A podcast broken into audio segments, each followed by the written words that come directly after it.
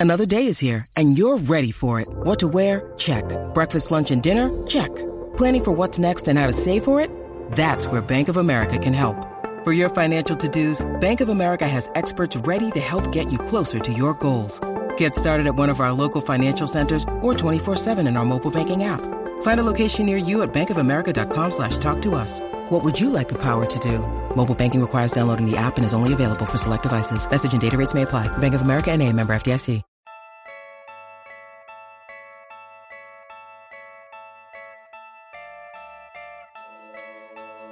Why aren't the playoff races settled yet? Which matchups are most intriguing? Are the Bucks for real?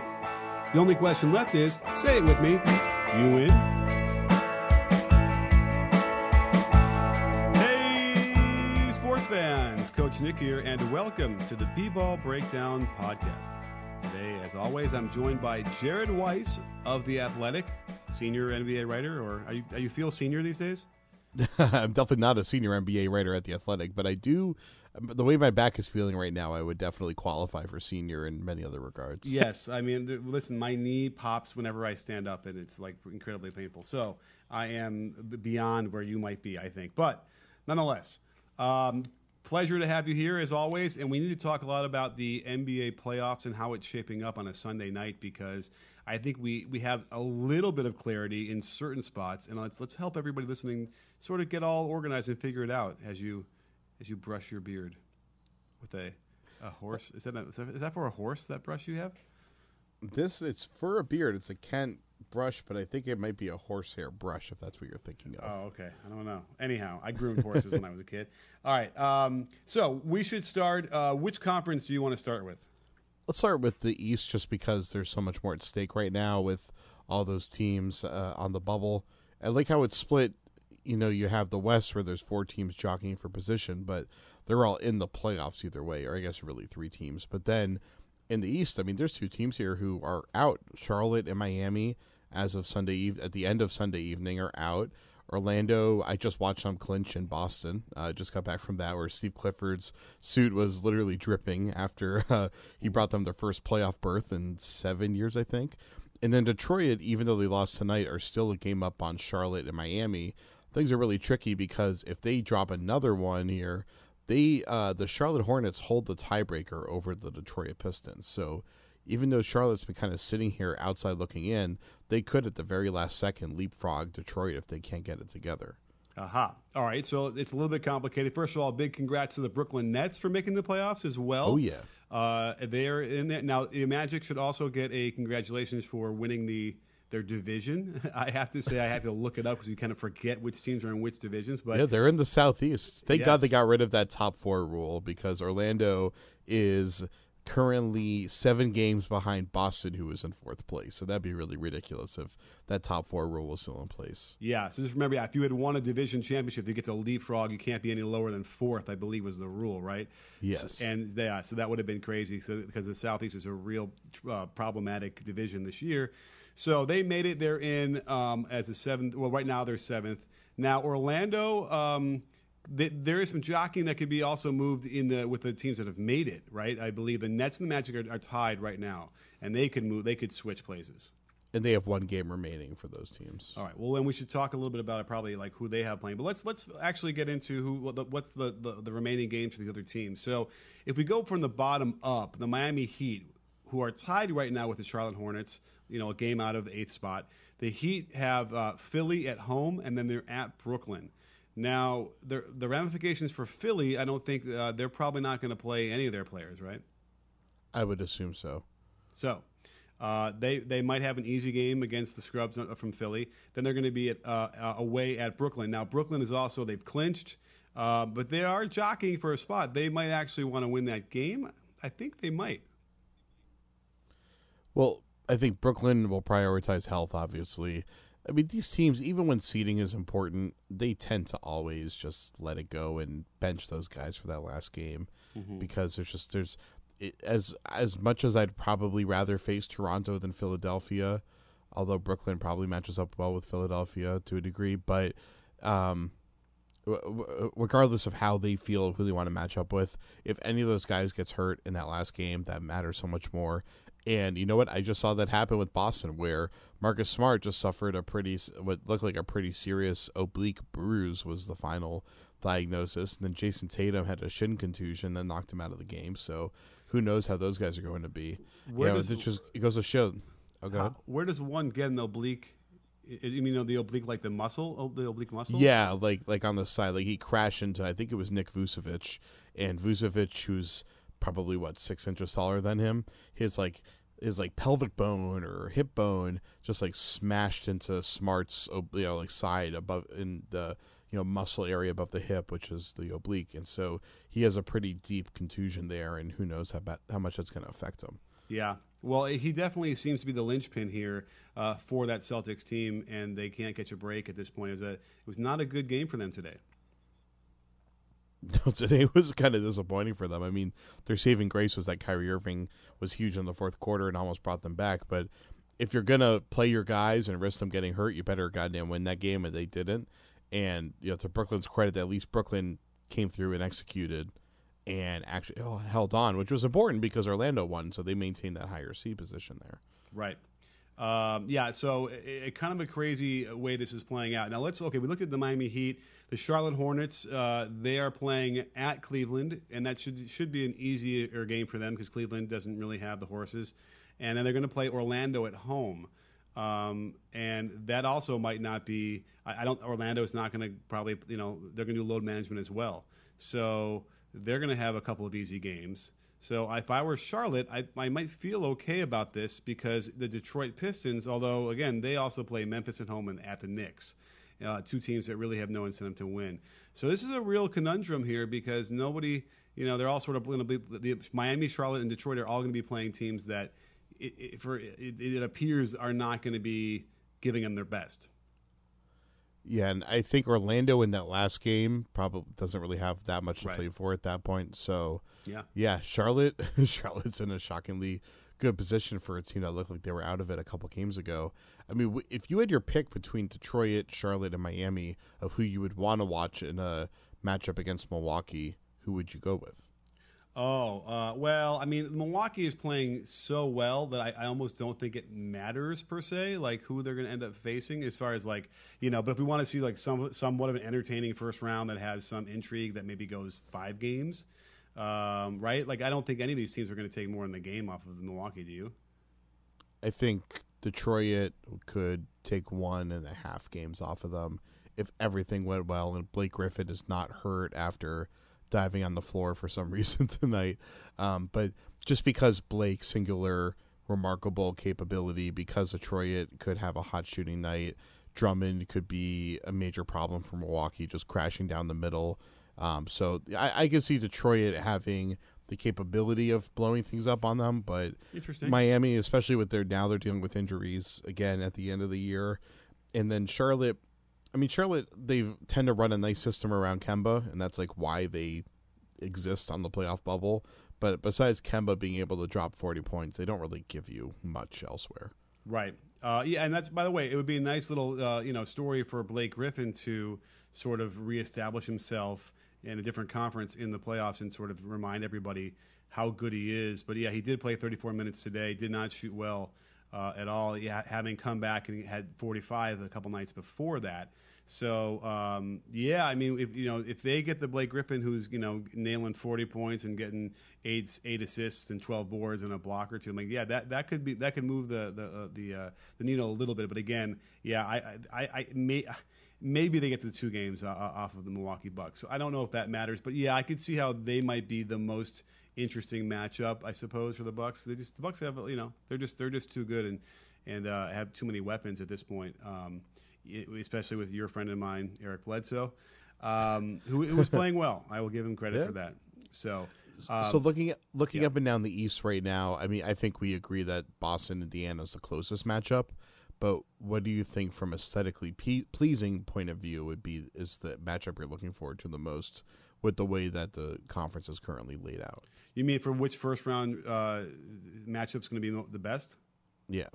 Yeah, I mean, what do we think? I mean, is, are the Celtics and the Pacers probably they're like they're destined to play each other? Yeah, that's like either way, uh, they flip, they flip, but they're still going to play each other depending on where the home court advantage is. Well, Boston clinch home court advantage with Oh, the they did? Losing. Yeah, Okay, so sorry. that's already settled. All right, great. So yeah, so I mean that's gonna, you know, it shouldn't have been a, a great series considering all the, the everything that happened, like with the Pacers and with how the Celtics were supposed to have been. But yet the Pacers continued to win and play pretty well without Oladipo, and they're but you know, so that'll probably be the best series, and that could, you know. We'll have to see what Marcus Smart's deal is if he can if he's healthy or not. But that could go six seven games before the Celtics might win that one. What do you think? I'd be surprised if it went less than six. You know, Yeah. Indiana, Indiana's just like an enigma to me. Where I, I just I'm thinking on paper, who's the person that you can't contain offensively, and it's yeah, it's just been he's just been so incredible shooting the ball, and he's such a tough guy. It's funny because I think it was two years ago. I watched him in the playoffs in the second round with Washington, and he was a deadly spot up shooter half the time, but like that was literally the only thing he can do. And he's evolved a lot defensively. He's actually become a very impactful defender, and him and Thad Young were really good this year. Thad Young, hey, was uh, uh, it's amazing he's turned into like a borderline all defense defender. Maybe he does get it this year, Right. but um, you know, Bogdanovic has become like a much more well-rounded and really feared player, and he he lights up the Celtics every time they face him. But it's just that I, I don't know how he pulls it off because he he seems stationary so much of the time. There's just no there's no dribble penetrator on that team besides Tyreke Evans that is really intimidating. I mean, Darren Collison's a very quick guy, but he's not. He, Right. You know, he can't really shoot off the dribble deep most of the time. But Right. They're, You know, I Cory just don't Joseph- figure out how to guard them. They're but they're Yeah. they're just solid. They play like a team. They're tough. They're they have a lot of veteran uh, leadership. So they're just it's just a good team. They're not going to make a ton of mistakes in theory. They went through last year's playoffs and got some really good experience. I thought. Uh, and gave them a taste, even without Oladipo. It really sucks they don't have him because, man, if they had him, then then th- they would they're going to be they would have spoiled someone's season big time. Um, I think, and then next year, if they keep this, you know, most of this team together, they can. So uh, it, it's yeah, it's fascinating with what they've done. Now, I, I don't know. Uh, Miles Turner is also the guy who's just been playing fantastic defensively as well, and uh, it can anchor that defense uh, near the rim. So I, I think that they're going to be. This should be the best uh, series we get in the East for sure. Uh, other than that, you know, I guess if we look at the Raptors, we just don't know who they're going to play yet. Uh, and the same at the top because because the bottom is screwy, the top is screwy. So, uh, but I don't know. I'm not sure that matters. I think we got obviously the Bucks and the Raptors and the Sixers get up. They're going to get through to the second round easy, uh, and then we'll have to look forward to what happens there. All right, should we go over to the West now? Yes, I think we uh, we should. We have some time here because um, we doubt we have a little bit of a log jam, sixth, seventh, and eighth. Uh, that's it. After that, we don't have to worry about anybody outside the Sacramento Kings in ninth, and they're just way behind. They're already eliminated. So um, we have some. The games are in, so we're kind of getting a little bit more clarity. Clippers and the Spurs are tied. Uh, in the in the seventh day spot, at nine and a half games back, it, it appears to me the Spurs have the tiebreak on that one. Yes, yes. So, So um, they, yeah, Yeah, so they have the tiebreak, so that they would they would leap over the Clippers and be the seventh spot, and they, they probably would want that spot because I don't think anyone wants to play the Warriors in the first round. The Nuggets, you know, if they're healthy, are also kind of scary, but I feel like uh, you know, obviously, if you're going to choose, you take them. But again, do, have they proven it yet in the playoffs? No, and we have to find out if they can do it that way uh, and be as dominating as they were or as good as they were in the regular season. Well, you know, it's funny the way that the West is currently lined up. I think we have every matchup that we would hope for. You know, Denver versus San Antonio would be really interesting, where you have uh, you have a you know someone who I think can go toe to toe with Pop and be creative, but also play inside out and play high low stuff like that. Uh, and so those two teams would probably match up really well against each other. And then Houston OKC, obviously, that's an incredibly exciting matchup when you have Russ and Harden going at it. Portland, Utah for like the two kind of like cool hipster teams in the NBA who, uh, you know, know, they've, I feel like they've, those teams have matched up over the years. It's always been interesting. And then Golden State Clippers, it's like, you know, the Clippers have a ton of stuff that they can throw at Golden State that could be really tough for Golden State. And maybe you get a couple you can extend that series past what most people expected to be a sweep. So right now, the playoffs line up perfectly in the West. Yeah. Well, if we look at it this way, just to see how this shakes out, the end, the bottom of the bracket here, uh, OKC has two games left, and they're the ones who are in the sixth spot right now, half a game up on the seventh and eighth. Uh, they play Houston, and they play at Milwaukee. Now, the at Milwaukee game is going to be, uh, they're not going to play anybody in that game. So that's a gimme. And the Houston probably will be the same. They're, they're I mean, you know, I guess they have a shot, right, at getting, at catching Denver, right? Well, Denver has the game in hand control, but they're tied in the win column, so they they, they could they could end up in the two seed after all this. Yeah. which would be pretty insane. Yeah. because be. they because Houston has the tiebreaker. So oh, okay, great. Well, Yeah. so okay, we'll have to see. Uh, we'll have to wait and see. I, I was so excited about doing this tonight, thinking, oh, we really have a clear picture, and it's kind of crazy we don't. But um, either way, uh, so that game could be that game will could be important for Houston playing OKC. So that could be that's not a gimme. Uh, the Spurs only have one game left, and they're playing Dallas at home, and the Clippers play Utah, who just lost to the Lakers, uh, and Utah uh, was playing most of their guys. So um, that's an embarrassing loss. Uh, JaVale McGee was flexing. I just uh, posted a GIF of that. You can get on Giphy if you could type in B-ball breakdown on your search thing um, along with other really great ones I've made. So, uh, so the Clippers play Utah at home. The Spurs play Dallas at home. And again, I, I, that doesn't really make it that much clear. Does Utah have any uh, any incentive to win? I don't think so at this point, right? not really. They're two games. Like they have a two game cushion each way. So Yeah, uh, for them, it does. If they kept winning, they would still have the same matchup. It's just home court advantage at this point. So if they can get it, that's great. But it doesn't. It's, it's not going to make a huge difference. Yeah, so I would, I, I'm, I feel safe saying that they're going, they're locked in, and so they probably, especially you know, as the last game there, I, I don't think they're going to. The Clippers could probably win that one. The Spurs should win theirs. So it's up to OKC with their last two games, and they, they have Milwaukee. That's probably a gimme anyway. So it's just the Houston game. So that's the real one. That's going to probably help decide everyone's fate, I guess, in theory, when they uh, when Houston comes to town to Oklahoma City, which uh, it will be a good game. That's the next game coming up for them. I think on I want to say Tuesday.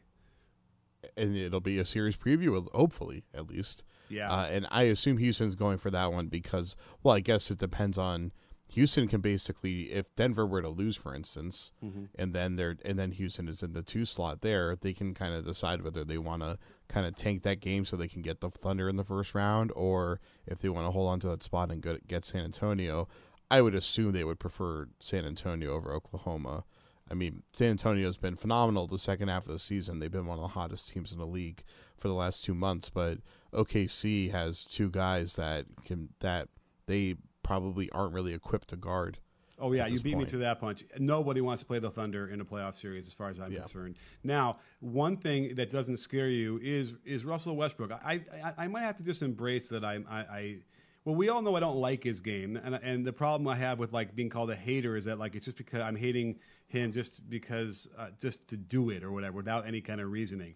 But I watched a little bit of the game today, and it's just really frustrating to watch him. But you know what? Uh, it, it's effective enough where they, you know, they they they won. They've won 47 games. They can get to 49, uh, and they're going to be that scary team that nobody wants to play. But I don't think that the upper teams are that concerned with him versus like let's just say like a Harden, another guy who's getting a lot of triple doubles and, and, and dominates the ball in, in a different way. Uh, I don't. I just don't think that they that he inspires that kind of fear to the good teams. They know that he'll he'll throw the ball away. He'll take some bad shots. He'll miss shots at the rim. You know, he- they that's sort of a given, and that sort of doesn't strike as much fear in a lot of those better teams. So, but. Uh, it still is a concern. It still is overwhelming force. They have a lot of athletes that they can come at you with. So um, that's going to be an interesting thing to see how that how that plays out and who how they're going to match up. But man, it would be poetic to get a uh, to get a Houston OKC series. And, you know, my feeling on Russ lately has evolved to I embrace the chaos because I think he's been more committed to being a facilitator this Yes. year. And I mean that's that's not breaking news. A lot of people have talked about this. A lot of people who have really great, um, great uh, in-depth analysis of it. But I, I just noticed that beyond just beyond the um, incredible highlight reel passes like that 360 no scope pass that he threw, which was Yeah. one of the best passes I've ever seen in my life. Um, it feels. I feel like there's you can see more connective tissue between the players on the on the court because when Russ goes crazy, people still seem to have their hands up waiting for the pass. There seems to be more expectation that, like when he does his Tasmanian devil drive to the hoop, that he actually is looking for the kick out option. That he might actually be trying to, th- that you might need to roll with him because he is going to do the drop down pass. And obviously, he's been doing that. He's been averaging a triple double for three years now, which it's mind blowing to say, even if I'm not a big fan of triple doubles. I think it's an arbitrary um, thing that we've beholden ourselves to being uh, having the wool pulled over our eyes, so to speak. But so he, I think he's made the team more engaged with the way he's passing this year, and I think they're better than they were last year. Even though record wise, are they better than they were last year? I guess I guess they must be right. But I don't I don't think so. It's close. We'll check in a second. But uh, let me yeah. let me actually just uh, piggyback onto that because the, the the passing that I see that is different this year, and I think I'm going to do a video before the playoffs start if I can sneak it in. Uh, the transformation of Russell Westbrook. Or, in fact, the only here's the thing: Oklahoma City has been playing really shitty uh, for a while. Uh, up until tonight, I believe they had lost 12 of 18. They might have now lost. Uh, 12 of 19, uh, I think. I have, I have, to add it up again because I was do, starting to do the video. But as far as Russ goes, he, he just seems to be willing to, to give the ball up a little bit earlier and like just sort of and, and, get an off like almost a flow going in an offense. Whereas before he'd bring it over, and if he doesn't like have an assist pass right away, he's just going to pound it, pound it, and do whatever. So I do feel like I've seen that, and perhaps that like has been leaking into other guys like Ferguson. I should check Ferguson's numbers more recently, but I feel like Ferguson was sort of feeding off of that and getting a lot of those catch and shoot threes from him. So th- there was some benefits to that, and just but it was almost like I'm I'm going to spend five minutes just being a little bit like disengaged and just sort of pass the ball right away. And so that was like the balance is going to be tough for him to ever to ever find. I think it's not easy to do uh, when you're so aggressive like he is. But there's definitely that's what I've noticed is that he just seems to be willing to give it up earlier. Uh, and there were times certainly in, in that stretch where he simply won't shoot it his shooting percentage was, was really bad, and he was really having his struggles from outside. And you could see him just, yeah, I'm not going to do that. I got to give out, give it up. So it's it's a conundrum with him, and uh, it's it, it's going to be feast or famine. Could be a lot of famine. Could be, and, and they're not. I don't. Think, I don't think they're going to win that uh, series.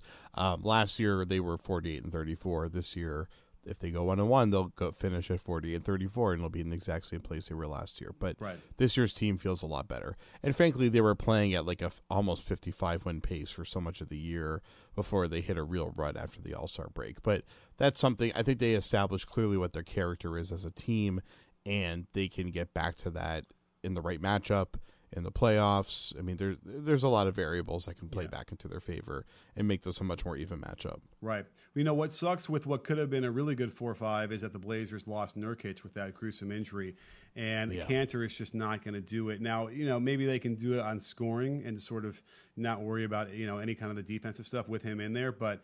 Um, that that that's really uh, a blow, and it's too bad because it was uh, they, they, were you know Portland's is excellent. They're just an excellent team, and they've they've been excellent for several years now. They might be have a ceiling uh, that they can't overcome, but uh, it's just a kind of a tough team. They run great offensive sets with Terry Stotts, and um, and they'll be well prepared. But um, I, again, I'm not even sold in the Jazz, so I still see like the, the Blazers. I mean, they're gonna if they even if they have, they're gonna have the higher seed anyway. It looks like so it won't matter uh, on that end. They'll be favored but I, I just don't know. I think the Jazz might need to fundamentally do something to their team to kind of make another step. Well, just well, let's try to stick with uh, now and worry about the offseason later. Uh, one for for one, you hope that CJ McCollum is fully healthy, good to go for the series. Uh, for Portland, I don't know how bad. Like, I feel like this matchup works better for Enes Kanter than if they were going against a spread team like San Antonio, for instance, or like a high low team like that, because Utah, like for Rudy Gobert, Rudy yeah. Gobert is mostly a. I mean, he's he's one of the best rolling guys in the league, and that he can he can be creative with the way he rolls. But you know, he's finishing in a relatively small zone. That's where he's going to be shooting from. So they can Portland can adjust their defense to accommodate for Kanter's generally bad defensive awareness and uh, and cement feet where he's just going to be kind of intercepting Gobert rolls. Gobert, I mean, he could try to be there to intercept Gobert's roll, and Gobert's still going to finish over him or dunk over him. So it's definitely going to be a major weak point for them. But if there was any team that they were going to have this happen with, I mean, Utah or OKC would be those two teams that they would want it to happen with, just because those teams' bigs rely on basically getting below the dotted circle. Right. No, it, it is a really good point. You're right because in theory, you know, he doesn't have to worry about posting up or or uh, Gobert posting up, and uh, I don't want to get in trouble with Jazz fans about talking about Gobert's hands. Uh, but he's awkward. he's awkward, and you know, elbows and hands get move around in weird ways, and the ball bounces off them sometimes. But um, it's intriguing, and it, I think without question. Um, I mean, I don't know. I guess it, it, the Thunder, whoever play the, whoever plays the Thunder is going to be a, a, should should be a good series. Um, but it, yeah, it does feel like the Blazers and Jazz could be that next really good series. In fact, I don't know. They all could be really good. I don't know if the Warriors Clippers that's what's going to play out. Um, you know, the Clippers might give them take a game maybe. Um, but I just don't see much beyond that. But yeah, I think all the other series can be really good. And certainly I would hope so because I like more games to be able to break down. All right. So to wrap it up here, is there anything that really sticks out as like a you know, unearthed gem that we will probably have to go more in depth when we do our playoff preview podcast later this week? You know, um, nothing's jumping out at me. I mean, I don't know. It seems pretty even across in the West and then the East. I think we got to wait until how this plays out. There's too many questions, and I, my brain is it hurts. It's too late on a Sunday to to try and figure all this out. All right, then I'll just uh, quickly. I have to take care of a couple Celtics fans tweeting at me that wanted me to answer a couple things. Draft pick status.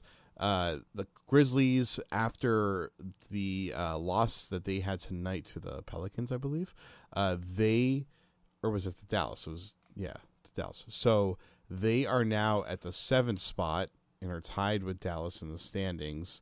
And Tankathon has them ranked as a seven instead of the eighth spot in the lottery. The Grizzlies pick to the Celtics is top eight protected. The Celtics very badly do not want it to convey because its potential value increases significantly over the next couple of years, where it becomes top six protected and then unprotected in 2021. That team is most likely going to trade Mike Conley this offseason to try to start the rebuild and then is going to bottom out for the next couple years. So they're hoping for either the seventh pick in a much better draft next year or a top five pick in the 2021 draft, uh, which of course is all just a trade to New Orleans for Anthony Davis anyway. So that's what they're really open to do with it. But so uh, that's the latest update there. And they let's see new orleans has uh, this tie with them in the loss column but has played one more game and has one more win so Memphis basically if they keep losing, there's a very good chance they're gonna they're gonna have to keep their pick this year, which is what they don't want to do, and they've been trying to win to avoid that. And then um, King's pick is going to be probably the highest lottery pick, like the 14th pick. Clippers in the playoffs, so uh, clinch already, so that pick will convey and is not going to turn into two second round picks. So yeah, the Celtics uh, are going to have three, if not four, draft picks that they're probably not going to probably keep one of them, I guess, at the very least. So we'll see what happens there. Um, so yeah, I think I've now satisfied all of the draft pick requests that I've been requested for. All right, I, I have to call the police and report a hijacking. But okay, thank you for uh, getting that out there for all the Celtics fans. Um, and stay tuned. Yeah, later this week we will do a playoff preview once we get everything locked in and loaded. And I promise we'll have plenty of stats and insights to go from there. Um, and you'll really enjoy that program as well. Don't miss my video I dropped on Tom Izzo. I actually went through the footage and uh, explained why he, uh, in fact, didn't uh, wasn't justified in going after. Um, uh, Aaron Henry. I don't know if you saw it, Jared, but uh, it was pretty compelling stuff where I went play by play to explain why the evidence that Tom Izzo thought he had seen or whatever to go detonate on him didn't exist. So. Uh, check that out and check out everything else. We're gonna I'm gonna be going up on uh, on, on, the videos uh, this week, and then we'll be doing at least one video a day during the playoffs, at least maybe two. So don't miss that. Jared, thanks for joining us uh, as always this week. And can I can I plug my shit? Oh, okay, go ahead. That was kidding. Um, I had last week on the Athletics NBA front page, we had a story on the referees. Who doesn't love talking about the referees? Yeah. So as, before the season, I you know sat down with Monty McCutchen, who's the head of officiating, and talked about all the reforms that they were putting into the place with freedom of movement rules, uh, a rule change so that the offensive rebounds would reset to a 14 second shot clock instead of a 24 second shot clock, which made a pretty marginal impact and maybe added a possession here or there per game, but didn't didn't really drastically change the way the game was played. But um, the freedom of movement points of education, as they call them, they're not technically rule changes, made a pretty remarkable impact and led to the biggest spike in pace and points per game that we've pretty much ever had. So that was really fascinating. So I wrote a feature examining how players adjusted over the course of the year, how the referees handled these rule changes, and also some of the transparency efforts, and most importantly, uh, how what what goes into determining which playoff officials are going to be used. So that's definitely something you want to check out if you don't care about this regular season, only care about the playoffs. There is some really interesting insight from the guy who chooses which refs are going to be officiating which games in the playoffs, how he goes through that process. Awesome stuff. Looking really forward to getting eyeballs on that. And uh, don't forget, sports fans, at B-Ball Breakdown, we're not a channel, we're a conversation. You in? Are you in, Jared? I'm going into packing mode because I got to go to Dallas to cover first.